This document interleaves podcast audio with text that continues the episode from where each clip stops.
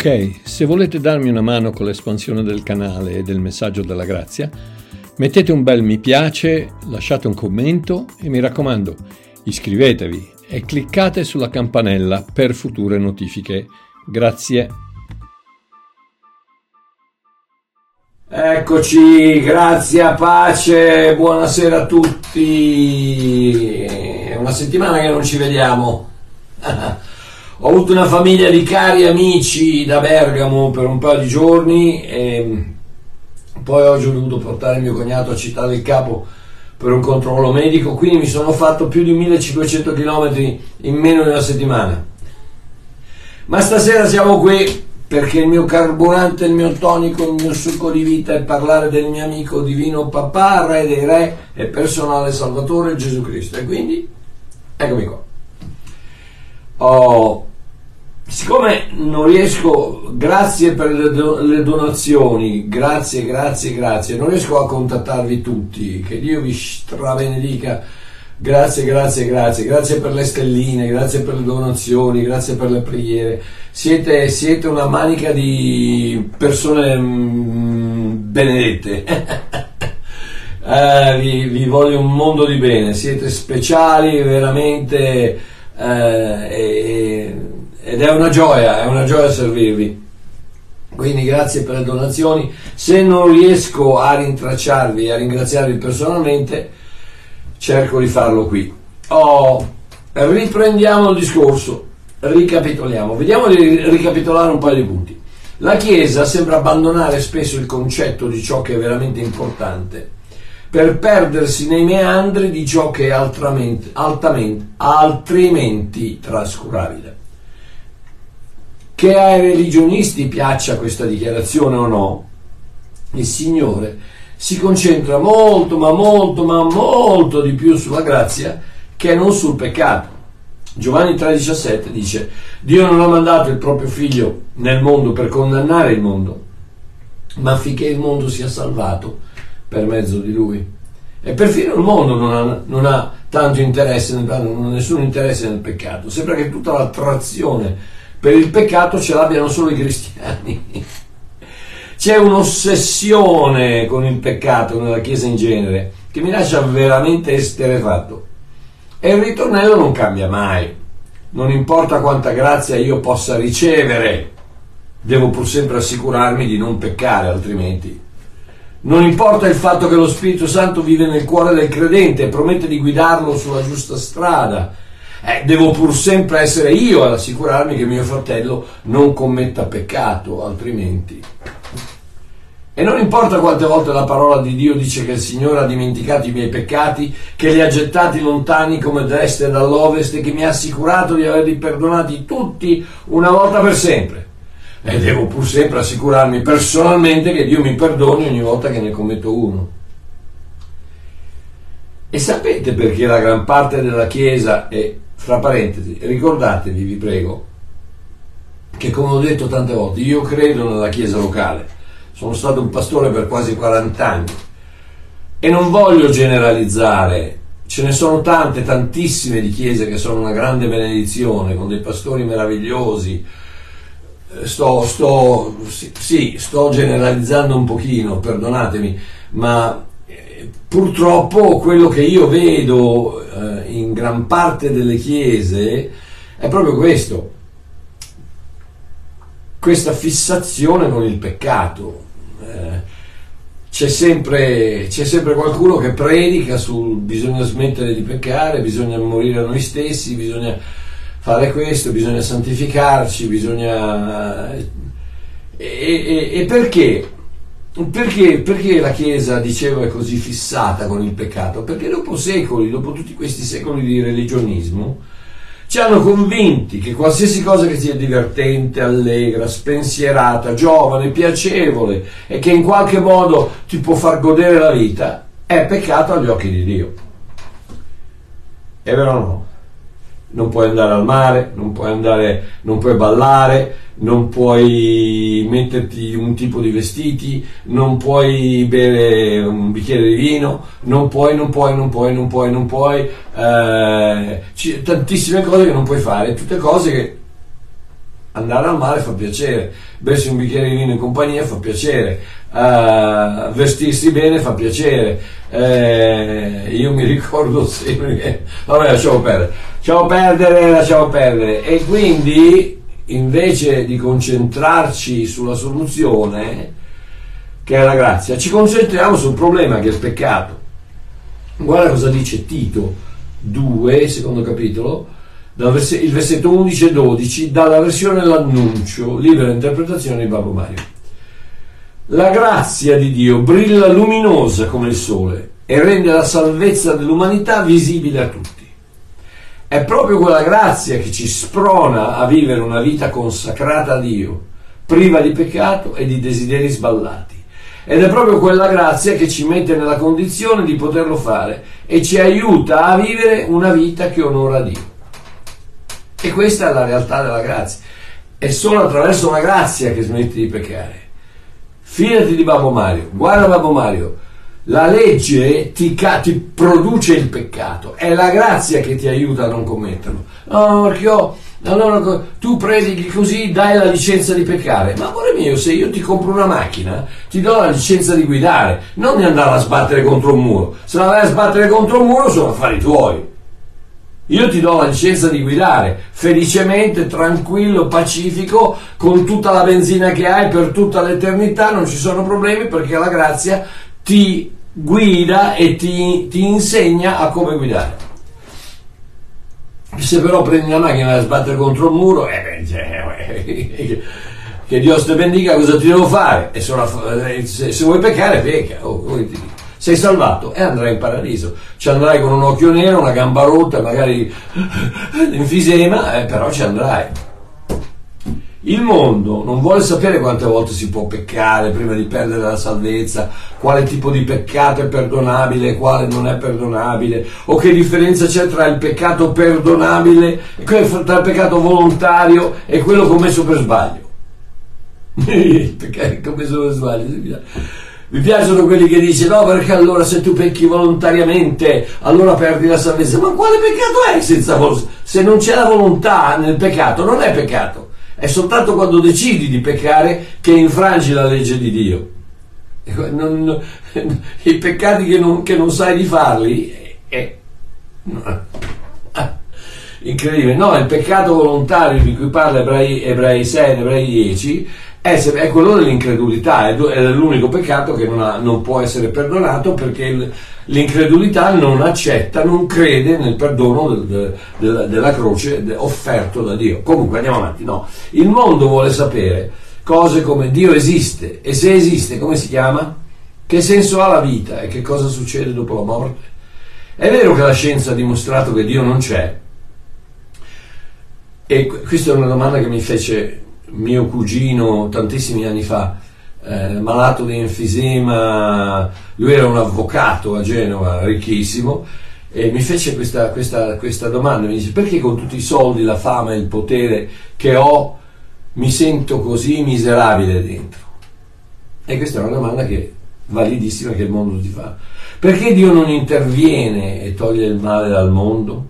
Tristemente sembra che la maggior parte dei sermoni predicati dai pulpiti debba per forza essere concentrata sul peccato e sulla mia abilità di, di santificarmi piuttosto che su quella di Dio di rendermi santo.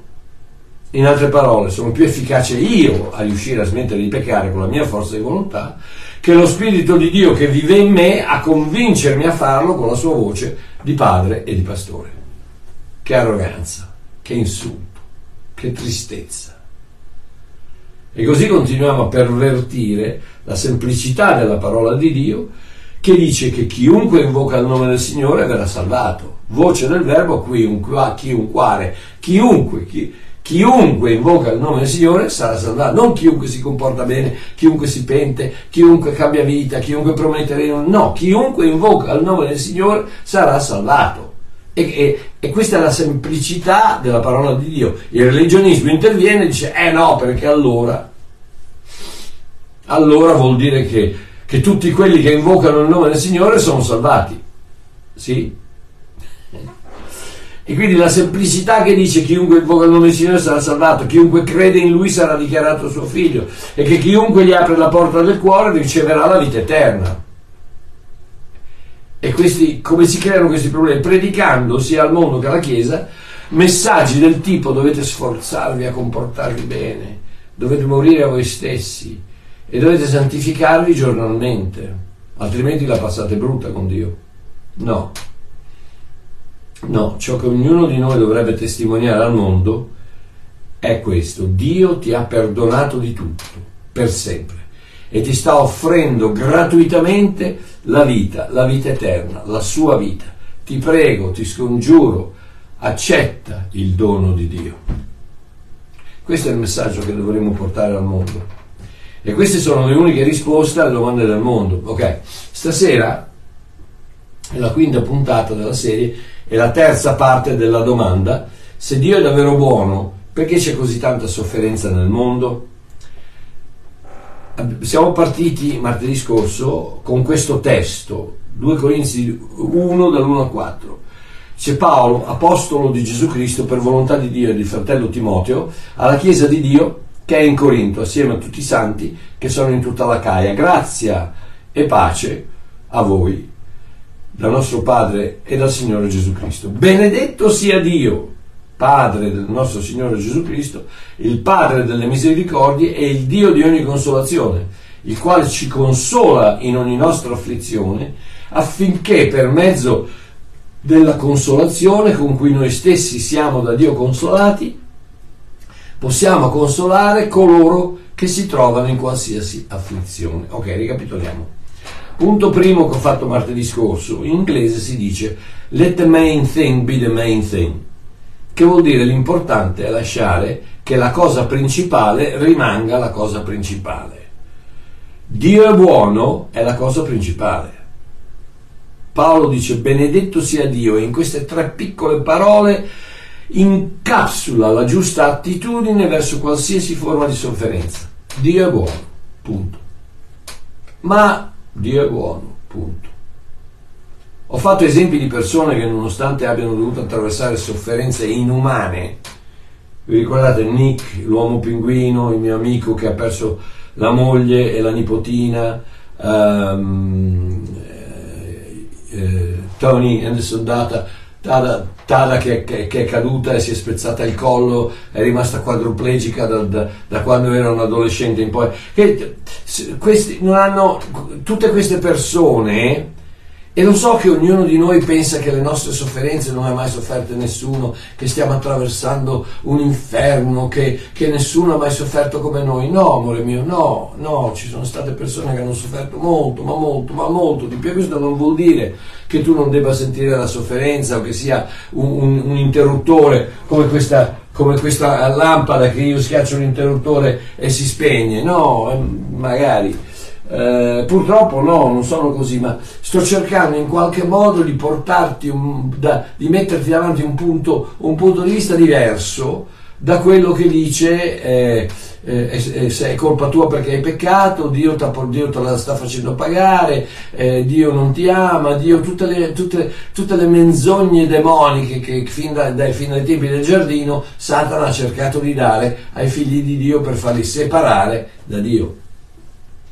E quindi Paolo cosa dice? Benedetto sia Dio, tutte queste persone che hanno sofferto così tanto non hanno mai dimenticato ciò che conta, la cosa principale, Dio è buono, benedetto sia Dio. Quindi senta a me, let the main thing be the main thing. Number two, numero due.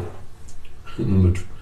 Numero due, benedetto sia Dio e Padre del nostro Signore Gesù Cristo, il Padre delle misericordie e il Dio di ogni consolazione, il quale ci consola in ogni nostra afflizione. Oh, proprio come ci sono le stagioni e ci deve essere un inverno per potersi godere la bellezza della primavera, ci deve essere un più per avere un meno, il brutto per poter apprezzare il bello e il triste per potersi godere il felice, stranamente ci devono essere le difficoltà per potersi veramente godere la vita quando finiscono. Qui in Sudafrica ci sono migliaia di bambini che vivono per strada e che hanno trovato un modo per spegnere le sensazioni, la loro sensitività, comprano della colla, la colla l'attacca tutto, l'attacca, non quella gialla, quella, quella, quella che ha quel, quel, quei vapori, no? La comprano e la mettono in una, in una, mm, una bottiglia di plastica, di, di, di, di succo, di, latte, la mettono dentro, poi la chiudono e la aspirano. E aspirano quei, quei fumi. Tremendo. E cosa succede? Succede che questo aspirare, questi fumi, questi, questi vapori, tolgono tutte le sensazioni estreme quindi non, sentono, non sentono più né freddo né caldo né gioia né tristezza né piacere né dolore, ne escono da robot, se voi li vedete hanno gli occhi morti, spenti, totalmente lobotomizzati, senza espressione, sentimenti o desideri, desideri neutri, in folle, grigi. Um, e, è, è triste, ma questo è quello che purtroppo fa, fanno questi bambini per poter uscire dal dolore che li circonda ogni giorno. E posso solo dirti che Gesù non ci ha mai promesso una vita senza sofferenza, ha solo promesso che sarebbe stato al nostro fianco nella sofferenza, il quale ci consola in ogni nostra afflizione. Ci consola Paracletos, che è la prerogativa dello Spirito Santo, chiamato Calleo, chiamato para a fianco. Il consolatore che ci consola, il consolatore è quello che è chiamato a fianco, che ci accompagna, che è a nostro fianco e che ci consola. E che dice non ti abbandonerò mai non ti lascerò mai.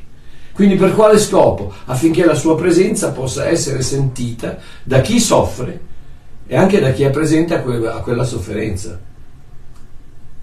Eh, è con me, non ha, mai, non ha mai promesso che non ci sarebbe stato un fuoco, ma quando i, i, i tre amici di, di Daniele sono andati a finire il fuoco, Dio non ha spento il fuoco. Dio è apparso con loro nel fuoco. E tantissime volte, eh, tante volte Gesù calma la tempesta sul mare, ma tantissime volte calma, la tempesta nel tuo cuore e non ha mai promesso che non ci sarebbero stati problemi. Questo, questo mondo è marcio e l'abbiamo visto la prima di queste, di queste, puntate quando vi ho detto che tutto questo problema è perché Dio ci ama e ci ha, non ci ha creati a mo' di Pinocchio, burattini con, con, i figli, no? Siamo liberi di fare quello che vogliamo e purtroppo abbiamo deciso di fare quello che porterà questo dolore. Tutto questo dolore avviene perché? Perché c'è corruzione, perché c'è, perché c'è violenza, perché c'è, c'è, c'è, orgoglio, c'è desiderio di potere, perché c'è, questo eh, istinto animalistico della sopravvivenza, ci sono tutte queste cose che purtroppo abitano nel cuore dell'uomo eh, non convertito e che quindi si manifestano nella rottura totale dell'echad, della, dell'armonia, del, del, del, dell'equilibrio, dell'armonia, dell'unità delle cose che ci circondano. Nel momento che, che, che viene disturbata l'echad, la natura di Dio, entra in campo il nemico e ne fa di tutti i colori. Giovanni 9, dall'1 al 3. Leggiamo. Giovanni 9, dall'1 al 3. E, e mentre passava vide un uomo che era cieco fin dalla nascita. E immediatamente cosa succede? I suoi discepoli lo interrogarono dicendo, maestro, chi ha peccato? Lui o i suoi genitori? Perché sia nato cieco? Gesù rispose, né lui né i suoi genitori hanno peccato, ma ciò è accaduto affinché siano manifestati in lui le opere di Dio. Oh, loro chiedono perché e Gesù risponde affinché. C'è una, c'è una diversità basilare. perché vive nel passato, perché mi è successo, perché mi sta succedendo, perché quello è nato cieco, perché, perché, perché mi hanno diagnosticato il cancro, perché, mi, perché ho fatto un incidente, perché ho perso il lavoro, perché vive nel passato, affinché vive nel futuro, punta, descrive il futuro, uno è disperazione, l'altro è speranza. Immaginate uno che esce di casa scivola sulle scale e si rompe una gamba. Va dal dottore e chiede perché mi sono rotto una gamba. E il dottore risponde e dice, vedi, il femore umano ha una resistenza di più o meno di 20 kPa. Quando la gamba ha picchiato sul gradino cadendo dalle scale, hai applicato una forza superiore al limite di resistenza ed ecco perché la gamba si è rotta. Adesso sei contento, sì, ti senti bene adesso che sai il perché? No. Ma se il dottore ti dice, no, sì, si è rotta, però adesso ti dico come procederò per aggiustarti la gamba, allora sì che ti senti meglio. Il perché crea disperazione, l'affinché crea speranza. Stammi a sentire, guarda Babbo Mario, non sono qui per dirti perché stai soffrendo, non lo so, non lo sa nessuno e probabilmente non lo sai neanche tu. Oddio ci sono delle cose chiare dove fai delle scemate. Eh, eh, vai io mi ricordo sempre una volta eh, a Palermo una famiglia che mi chiese mentre stavo mangiando gustandomi gli spaghetti eccetera eccetera la madre mi chiese perché mio figlio è morto e sono rimasto ingozzato perché e che ne so perché il figlio gli avevano appena regalato una, una macchina e si è andata in pastare nel, nel, in, nel tunnel che lì, da, ehm, lì vicino a Palermo. La macchina ha preso fuoco e, e il ragazzo è morto. E, e, io ho sentito lo Spirito di Dio, eh, che, lo, che, che, fra l'altro l'ho scritto anche nel mio libro Il buco della siepe, eh, chiedi a che velocità andava. E io ho chiesto, dice, da, a giudicare dalla frenata, i carabinieri dicono che doveva essere sui 190-200. E dico, amore mio, cioè, quelle sono il perché è molto semplice. Perché guidavi da cane, perché, perché ti sei ammazzato da solo, perché incosciente, perché... ma ci sono tante cose che succedono che non lo sappiamo e quindi io non so perché eh, il marito se n'è andato, i, i figli eh, si drogano, il, eh, hanno diagnosticato un cancro, hai perso il lavoro, non so perché stai soffrendo. Non lo so e non, probabilmente non lo sai neanche tu, ma posso dirti affinché e cercare di darti una speranza. Punto numero 3. Continuiamo, benedetto sia Dio, Dio, e Padre del nostro Signore Gesù Cristo, il Padre delle misericordie, il Dio di ogni consolazione, il quale ci consola in ogni nostra afflizione, affinché per mezzo della consolazione con cui noi stessi siamo da Dio consolati, possiamo consolare coloro che si trovano in qualsiasi afflizione. Oh. Una volta uno mi chiese, ma perché Dio che voi dite di essere onnipotente non elimina il male dal mondo? Pensaci, la risposta è molto semplice. Perché? Ma perché questi bambini che nascono con la con l'AIDS, eh, perché, queste, perché le, le, guerre, perché Dio non elimina il male dal mondo? Pensaci, pensaci un attimo, vedi se riesci a dare una risposta. Perché Dio non elimina il male dal mondo? Perché per eliminare il male dal mondo dovrebbe uccidere tutti, dal primo all'ultimo uomo, perché, perché tutti, tutti siamo una catastrofe, più o meno, proprio come il peccato. Il peccato è quello che eh, manca il bersaglio di un millimetro o manca un bersaglio di un chilometro, ma tutti mancano il bersaglio. Senza Cristo tutti mancano il bersaglio. Quindi anche qui, anche, anche, il, anche il, malvagio, magari eh, una persona è meno malvagia dell'altra, ma se Dio dovesse eliminare il, il, male dal mondo, deve uccidere tutti. Perché? Perché questo è quello che dice la parola di Dio. La giustizia di Dio si manifesta mediante la fede in Gesù Cristo verso tutti e soprattutto coloro che credono. Perché non c'è distinzione, poiché tutti hanno peccato e sono privi della gloria di Dio ma sono gratuitamente giustificati per la sua grazia mediante la redenzione che è in Cristo Gesù, Romani 3, 22, 23, 24. E siccome Dio dovrebbe, dovrebbe uccidere tutti, perché tutti hanno peccato, tutti sono malvagi, il, in, nel Vecchio Testamento uh, mi sembra Geremia che dice che il cuore dell'uomo è disperatamente malvagio. Eh, il cuore dell'uomo non rinnovato, non ricreato, non, non, rinato è disperatamente malvagio. In un modo o nell'altro siamo disperatamente malvagi. Nasciamo, nasciamo con due parole. Quali sono le due parole di un bambino appena comincia a parlare? No, mio. È vero o no? E quella è la natura dell'uomo come nasce. No, mio, mio, mio, mio, mio, non lo toccare, mio. Ma mamma ha lavorato tutto il giorno, è stanca e dice, ah, dammi da mangiare. Perché? Perché quella è la natura dell'uomo. Purtroppo Adamo l'ha fatta grossa, non è che... Quindi, se Dio dovesse limitare il, il, il male al mondo, dovrebbe uccidere tutti. E siccome ama il mondo, tutti, assegna a noi il compito di fare il più bene possibile e alleviare più male possibile. Quante volte ve l'ho detto? Il nostro unico ministero qual è? È quello di rendersi conto che siamo uno strumento nelle mani di Dio per amare qualcuno. E come vi ho detto, mi sembra martedì, non mi ricordo dove, che l'amore, il succo dell'amore, l'essenza dell'amore è l'altruismo. In altre parole, io devo in qualche modo cercare di fare ti, farti del bene. Questo è amare. Amare è cercare di farti del bene, altruismo. Quello è l'amore. Eh, no, nient'altro, solo quello. E quindi questo è, voi, hai, il marchio che ministero ho? Hai il ministero dell'amore, vai e ama qualcuno. Eh, dai dei soldi a qualcuno, prega per qualcuno, accompagna qualcuno, aiutalo, eh, stagli vicino, fagli un complimento, abbraccialo, ehm, che ne so, in qualche modo fagli del bene.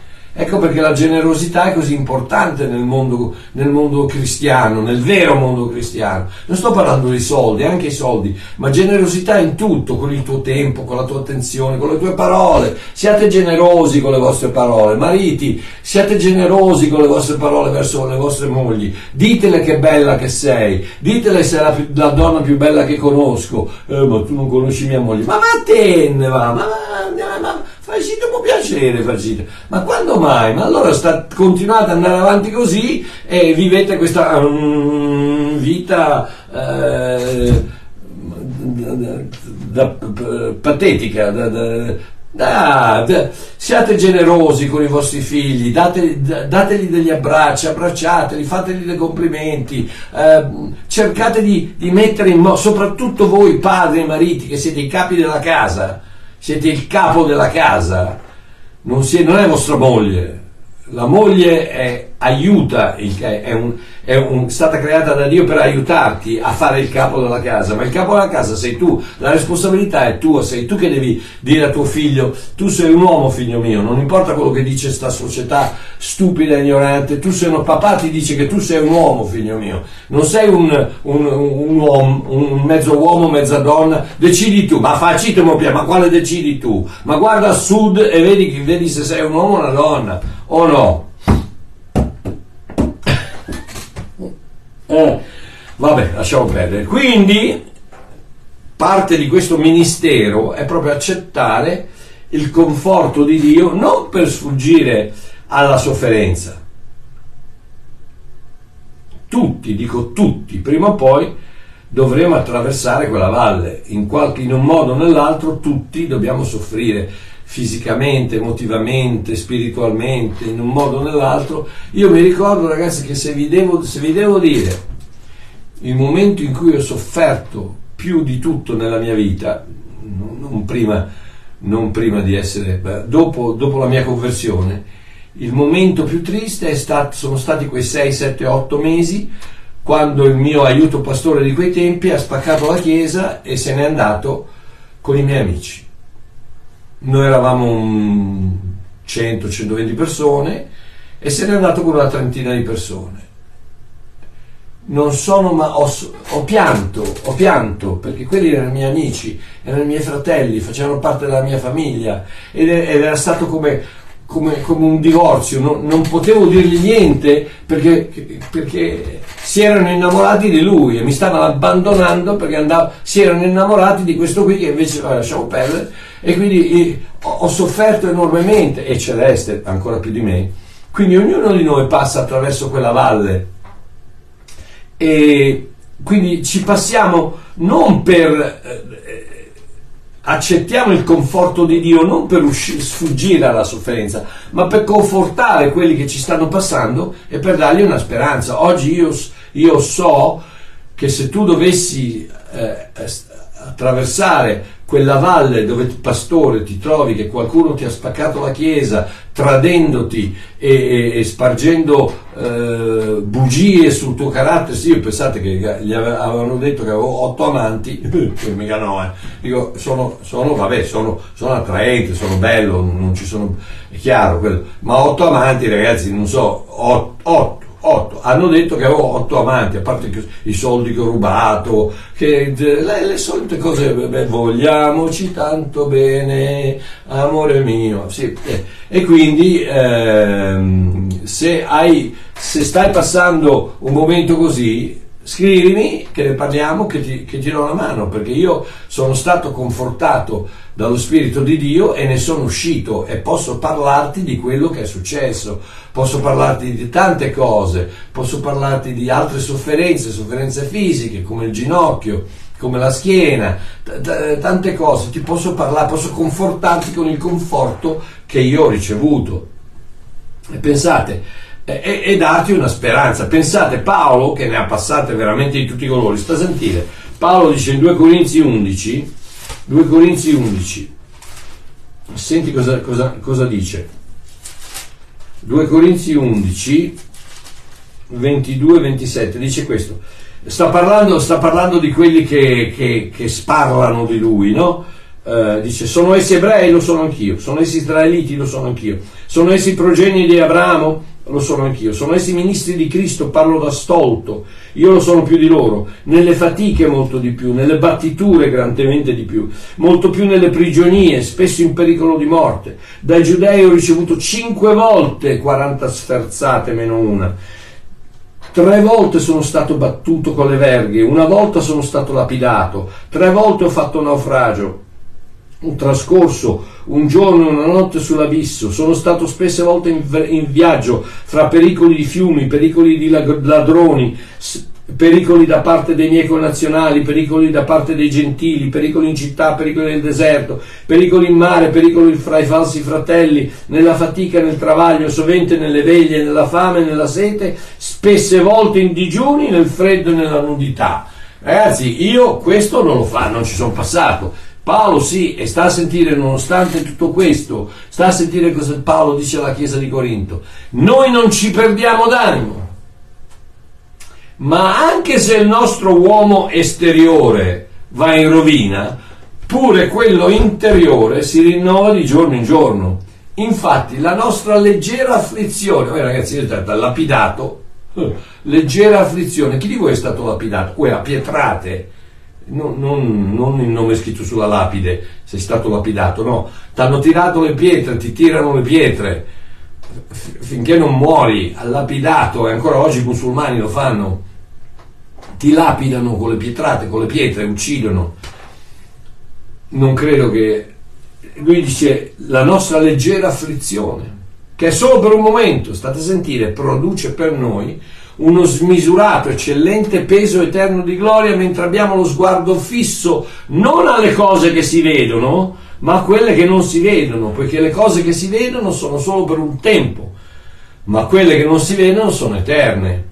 Sappiamo infatti che se questa tenda, questa tenda, se questa tenda che è la nostra abitazione terrena viene disfatta, noi abbiamo da parte di Dio un, un edificio un'abitazione non fatta da mano d'uomo, eterna nei cieli. Gloria a Dio, gloria, gloria, gloria. 1 Corinzi 4, 16, 18 e 2 Corinzi 5, 1. Quindi la domanda, se Dio è davvero buono, perché c'è così tanta sofferenza nel mondo? ho una cosa che è stata dibattuta da millenni e la cui risposta non è per niente semplice, non, non fraintendetemi. È facile dire, eh, guarda Paolo cosa ha fatto, sì vabbè però io ho un'unghia incarnata che mi fa male adesso. Uh, non, non, non, sto, non sto eh, prendendo le cose alla leggera, lungi da me, certi di voi stanno passando dei momenti terribili, quindi non sto, non sto assolutamente pigliando alla leggera queste cose, sto soltanto dicendo che eh, sono, è, stat- è una domanda che assilla la Chiesa e anche il mondo da secoli, da, da millenni. Se Dio è così buono, perché c'è, c'è così tanto male al mondo? E non è per niente semplice, emotivamente, ma se si scende al succo del cristianesimo, state a sentire Babo Mari, perché i cristiani andavano nel Colosseo con un sorriso sulle labbra e si lasciavano mangiare dalle belve? Perché si lasciavano prendere, attaccare a un palo, spargere di, di, di, di bitume e accendere come delle torce? Perché, le, perché ancora oggi i, i, i, musulmani che gli tagliano la testa, gli tagliano la gola? Eh, perché ancora oggi in Cina eh, cristiani, pastori che vengono incarcerati per 50 anni, per 60 anni, a lavori forzati soltanto perché sono pastori, soltanto perché sono cristiani. Perché c'è così tanto odio verso, verso questa cosa che si chiama cristianesimo? Perché il mondo quando deve tirare una bestemmia non dice Ah, porco Buddha! Oh, mannaggia Maometto! No, cosa dice? Usa il nome di Gesù Cristo, del nostro Dio. Perché? Perché Satana lo sa chi è Dio. Buddha non è Dio, Maometto non è Dio, Allah non è Dio, eh, H non è neanche, neanche Dio. Eh, c'è solo un Dio e si chiama Gesù Cristo. Ecco perché Satana attacca più che può con le bestemmie, con le, il nome di Gesù Cristo. Perché è l'unico nome che vale qualcosa, attraverso il quale può essere salvato. Quindi se si scende al succo del cristianesimo, la nostra speranza non è su questa terra, ma è un giorno tra le braccia del nostro Signore, per vivere un'eternità dove Egli asciugherà tutte le lacrime dai nostri occhi e non ci sarà più morte, né lutto, né lamento, né dolore, perché tutte le sofferenze di prima sono scomparse. E chiudo con questo. Perché Dio non interviene? Perché c'è così tanto male? Perché... E Dio non rimane seduto sul suo trono mentre le sue creature soffrono, come tutti gli altri dei delle, altre varie, delle varie religioni. Allah è rimasto Allah. Il nostro Dio è venuto a qua. Il il Dio dell'Islam è rimasto Allah. Il Dio dell'induismo è rimasto Allah. Eh, tutti quanti non, non se ne è visto uno, soltanto il nostro è sceso. Dio non è rimasto seduto sul trono ma si è fatto uomo come noi ed è venuto a patire una sofferenza che noi non possiamo neanche concepire. Non solo, non solo il tremendo dolore fisico della crocifissione, quello lo hanno passato in tanti. Eh, immagino che le torture, le torture dei, dei comunisti, dei cinesi, dei, dei, dei russi, del, degli, dei, musulmani, degli, degli induisti, di tutte, tutti quelli che odiano, che odiano il cristiano. Immagino che le torture siano tremende. Ci sono state anche persone, tanti, migliaia e migliaia di persone che sono state crocifisse. Quindi non, non è, ta- è, indubbiamente il dolore fisico tremendo, ma non è solo quello, non solo il tremendo dolore fisico della crocifissione, e neanche quello emotivo dell'abbandono di tutti. Gesù è stato abbandonato da tutti, da tutti i suoi amici, da, da tutti quanti, persino dal Padre, in un certo senso, quando Gesù ha detto Ila, Ila, Ila, Sabachthana, mio Dio, mio Dio, perché mi hai abbandonato. Quindi in quel momento, nella sua umanità, ha sentito che anche Dio lo aveva abbandonato. Quindi non solo il dolore di quello, non solo il dolore fisico, il dolore emotivo, ma soprattutto il tremendo dolore di portare su di sé perfetto, immacolato, mai toccato dal peccato, mai scalfito da qualcosa che non fosse stato totalmente, assolutamente perfetto. Tutti i peccati, tutte le malattie e tutta la morte che siano mai esistiti e che mai esisteranno. Le ha presi lui su di sé, ha sofferto, la sua risposta alla nostra sofferenza è stata la sua sofferenza non il guardare dall'alto e dire eh, ragazzi ve la siete fatta voi. Io vi ho creati liberi e voi questo è quello che avete fatto. Eh, eh, mo, eh, mo, eh. l'hai voluta la bicicletta e eh, mo pedala. No è sceso ed ha pagato un prezzo incredibile di sofferenza perché noi potessimo essere salvati per grazia attraverso la fede. Non per opere che nessuno si vanti e questo è un dono di Dio. Ha sofferto tutto questo per noi, al posto nostro, così che noi potessimo vivere con Lui per sempre. Questo è il nostro Dio. Un abbraccio a tutti, ci sentiamo giovedì.